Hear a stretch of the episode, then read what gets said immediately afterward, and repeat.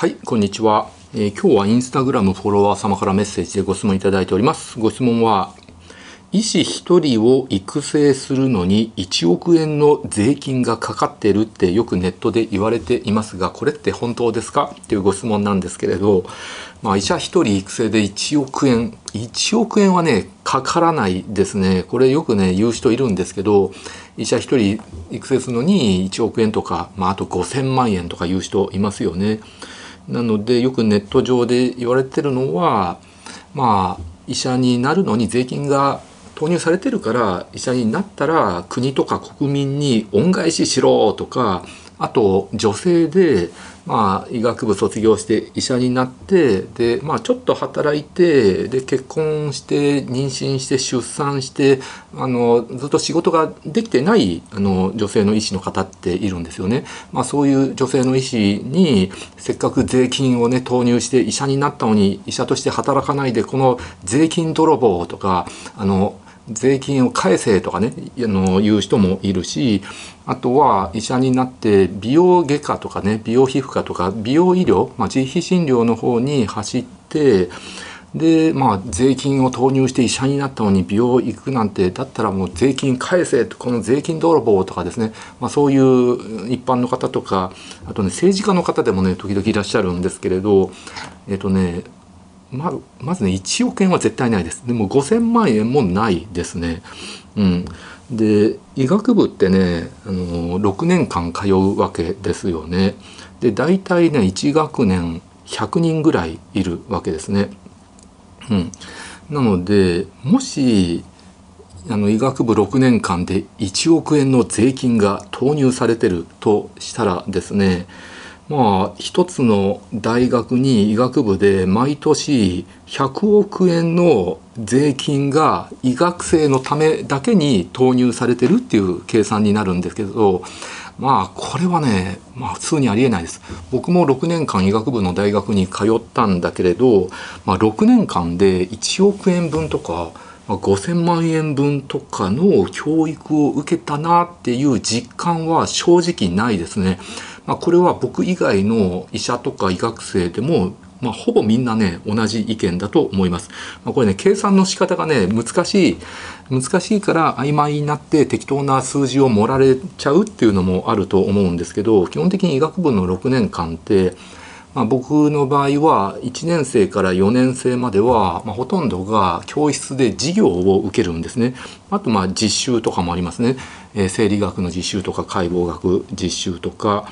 でまあ授業っていうのは授業をする先生は、まあ、医者が多いですね。の基礎研究やってる医者とかあと臨床のお医者さんとかで、まあ、正直な話これ医者によるんですけれどそんなに真剣に授業をやってくれない先生が多かったりします。まあ、特に臨床の先生なんかは普段普通に病院で働いてるんですよ大学病院で外来やって手術したりとか、えあのなんですか改心したりとか忙しいんですよね。その片手間で90分のね授業パッと来て適当にパッパッパーって喋って、まあ、プリント配ってって終わる感じで、まあ、そんなにその教育に時間と労力割いてないっていうふうに正直感じます。これはね本当に医者によりますけれど中にはすごい真剣にね授業を準備してくれてあの熱い授業をしてくれる先生もいます。基礎の先生なんかはね特に教育熱心な先生もいてすごい感謝してるんですけど、まあ、正直な話ですね、まあ、片手間で授業をやってるっていう先生が多いですね。うん、あとはあの教科書とかたくさん買うんですけど基本自分でお金払うんですよ。だいたいね1冊1万円とかね高いと2万円とかね、まあ、医学書って高いんですけどそれをまあ毎年10冊20冊とか買ってたかな、うん、でそれは自分で払うわけなのでそれは税金とか全然関係ないですもんね基本的にね。あとは実習は例えば1年から4年までの実習はね、まあ、例えば生理学実習とかなんかは、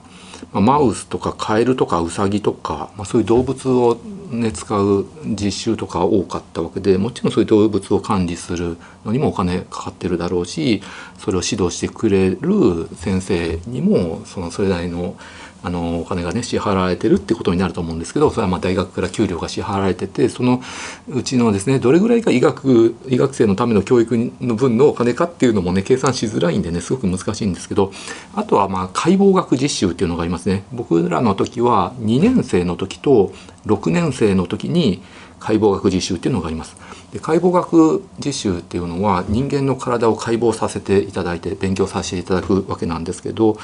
まあ、自分の体を死んだ後に検体してくださる方がいらっしゃるわけですね。でその検体していただいたあの体でみんなでね解剖させていただいて勉強させていただくっていう流れになるんですけど基本的に検体していただく方はですねあのボランティアですなのでボランティアで本当にありがたいことに医学生のため日本の医学の発展のために検体してくださるわけですよね。でもちろんその体をホルマリンにつけて保存して管理したりとかそういうのにももちろんお金はかかってると思うしそういう施設にもお金はかかってると思います。で基本的にね解剖学実習っていうのは医学生3人に、えー、1体の検体で勉強させていただくそれが2年生の時と6年生の時にそれぞれ1体ずつ勉強させていただくっていう流れになりますね。であとはね5年生はポリクリって言って病棟実習なんですね。あの教室で授業を受けるではなくてえー、実際にね大学病院病院のね病棟とか手術室とか、えー、救急とかね ICU とかそういうところを見学させていただいてあとまあ患者さんをですね受け受け持ちさせていただいて、まあ、問診取ったり診察させていただいたりとかそういう勉強をさせていただくんですけど、まあ、その病棟実習ポリグリの1年間ってあの科にもよるんですけど、まあ、大部分がそのほったらかしになることが多いです。もう中にはものすごい熱心にですね付きっきりであの教えてくださる先生とかもねいらっしゃったんですけど基本その見学なのであの大部分が放置なんですよね。でもちろんそれレポート書いたりとかしてそれを見てくださって評価してくださったりとかするあの教授の先生とかね准教助教授の先生とかもねいらっしゃるわけなんですけれど、まあ、基本的に医学の勉強って自分で勉強するものなんですよ教科書とか参考書とかで勉強して。だけどの本で読むだけ写真見るだけとかだとやっぱり不十分なのでやっぱり病棟実習の1年間っていうのは必ず必要です。実際に手術見たりとか病気の患者さんを見させていただいたりとかするとよりその本で読んだことが頭に入ってで、えー、国家試験にもそれがね有益になったりとかであと実際に医者になった後でもそれがプラスになるってことがあるわけなんですけれどなのでまあ医学部の6年間ってねその先生がね学生にものすごく熱心にみっちり教えてくれるっていうのも、まあ、本当にケースバイケースなんだけどあのまさすがに5,000万円とか1億円分はかかってないなっていうのはすごく感じます。実際にその病棟実習とかでも臨床の先生があのあの教室で授業するのもその先生たちは大学病院から給料をもらっててであの臨床のね仕事だけじゃなくて、まあ、大学病院の教員として授業もやりなさいとか病棟実習に来た先生あの学生にもちょっと教えなさいっていうスタイルなんですよね。だから実際にその先生たちがいくら分学生のために働いてるかっていうのがまあ計算しにくいわけですよね。うん、ただしその大学病院を維持するのにはお金がかかるんですよ。これはもう絶対お金はかかります。大学病院っていうのはまあその普通にあるね民間病院とか診療所とかとは違って、まあ、高度な研究とかね高度な医療最先端の医療が行われてるわけです最新式のね、まあ、何億円もする機械とかけん、ね、手術機器とかね検査の機器とかねたくさんあるわけです。で基礎研究も最先端なことをやればそれだけお金はかかるわけです。なので大学病院維持するのにはお金はかかるんですよ。でそれに対して、まあ、税金がねたくさん投入されているのは確かです。ただそこにかかってるお金っていうのはもちろん医学生のためっていうのも、まあ、少しはあるわけなんですけど、まあ、基本国とか国民のために使われてるお金なんです。それによって日本の医学が発展して結果的にたくさんの命を救いますと。日本の医療のレベルを上げますっていうために使われてるお金なんですよね。うん、まあやっぱり基本的にその大学病院を維持するのってその普通の病院のねあの治療費とか検査費とかのね病院の売り上げだけで維持するっていうのはもう厳しいわけなのでやっぱりそこに国からの税金が投入されるっていうのはまあ当然なわけでございます。うん、だけど国から税金が投入されてるのは、まあ、研究施設の維持とか、まあ、研究費基礎研究臨床研究とかのために、まあ、使われてるっていうふうに基本やっぱり実際に大学病院で働いてもそういうふうに感じるわけです。うん、なので、まあ、実際に医学生の教育費用だけっていう点で見ればどれぐらいのお金が6年間でかかってるかっていうとこれ計算できないんですけれど、まあ、ざっくり計算するとですね、まあ、いろんな人が計算してるんですよ。実際医学部で教育を受けた人とか教育現場にいる人が、まあ、よく言われてるのは、まあ、6年間で1人当たり、まあ、700万円とか、まあ、1000万円とかそれぐらいかなっていう人が多くて、まあ、僕も大体そんなもんかなと思います。これはもちろん大学にもよるわけなんですけどじゃああの医学部の授業料ってどれぐらいかっていうと、まあ、大体ね国公立大学は6年間でまあ350万円とかそれぐらいですよね。で私立大学になると6年間で本当に大学にもよるんだけど、まあ、3,000万円前後なわけですよね。なので私立に関しては実際に受けてるあの教育以上のお金を払ってると僕は思います。これ本当にいろんな意見があると思いますけど、まあ、国公立に関してはあのね授業料が安い分まあ、もうプラスアルファぐらいあの税金によってねあの医学教育を受けてるってのはあると思うんですけど、まあ、それはね、まあ、5,000万とか1億っていうレベルじゃなくてまあ数百万円ぐらいだと思うんですよね。なので税金泥棒とかね国やあの国民に恩返ししろって、まあ、そこまできつく言うことはないんじゃないかなって思います。もちろん医者になった以上はですねあの国民のため国のために貢献すべきっていうのはねもちろんあると思いますけれど、うん、じゃあその一人やしあの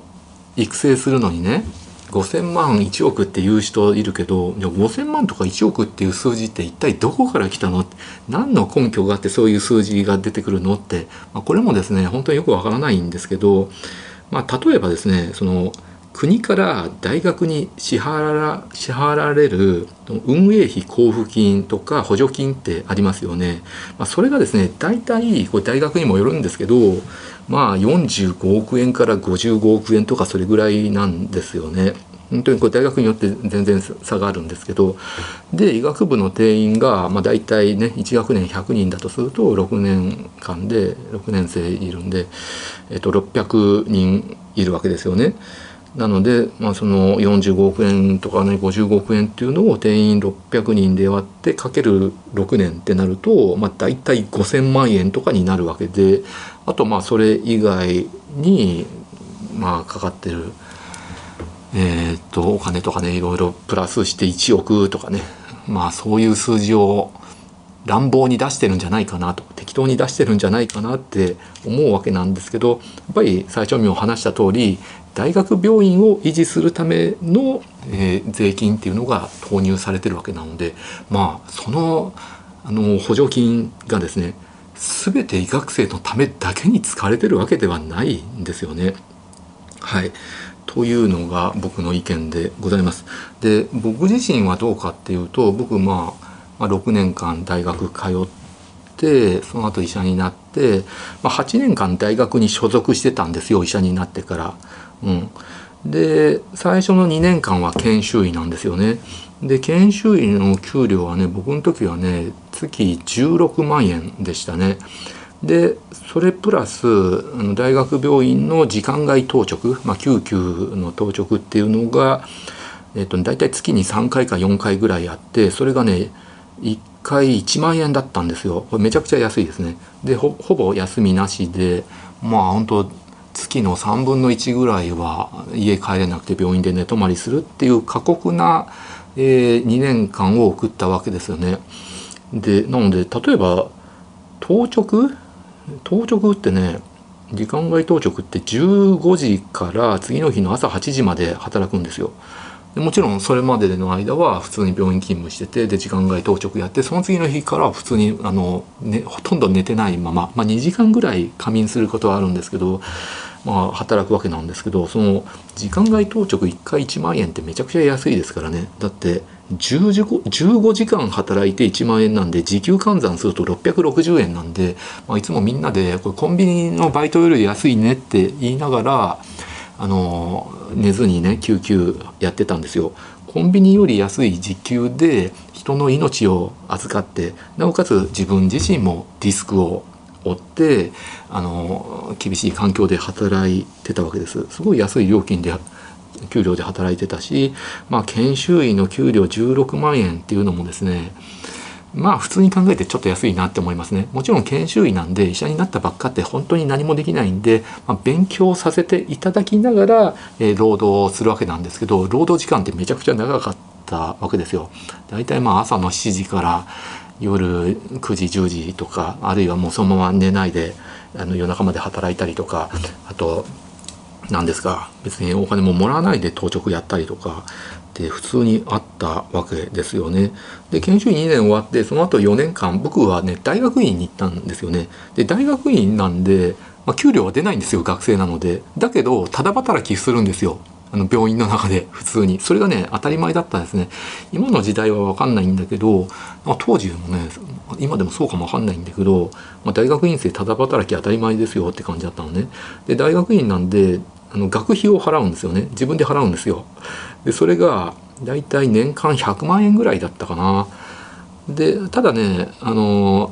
大学院4年間の3年目だけはねあの外病院に1年間行っていいっていうなんか謎ルールがあってその時は群馬県立大がんセンターに1年間行っててそこは普通にがんセンターで形成外科医統計部外科医として働いてそこはね月30万ぐらいの給料が出ましたね。でそれプラス土日はあの、まあ、高津クリニックでバイトしてました。はい、そこで高津クリニックから、ま、普通に仕事して、えー、給料もらってっていう形でしたねでちなみに大学院の1年目2年目と4年目はあのそれも土日毎週土日高須クリニックでバイトしてそれが収入源ででそのお金から学費払ってそれで生活してっていう感じなんですよね。で大学院4年間終わって卒業して医学博士取ってねその間もちろん研究してるんですよ研究しながら大学病院でただ働きして普通に外来やったりとか手術したりとかし、えー、会心やったりとかあの当直やったりとかもしてるわけですよね。でその後、えー、2年間大学の助手として普通にね形成外科の医局の中で働いてそこでは月40万円ぐらい給料出たかなと。はいでその時も土日は高須クリニックでバイトしてそこからもうお金もらってるっていう形なんですけどなのででだから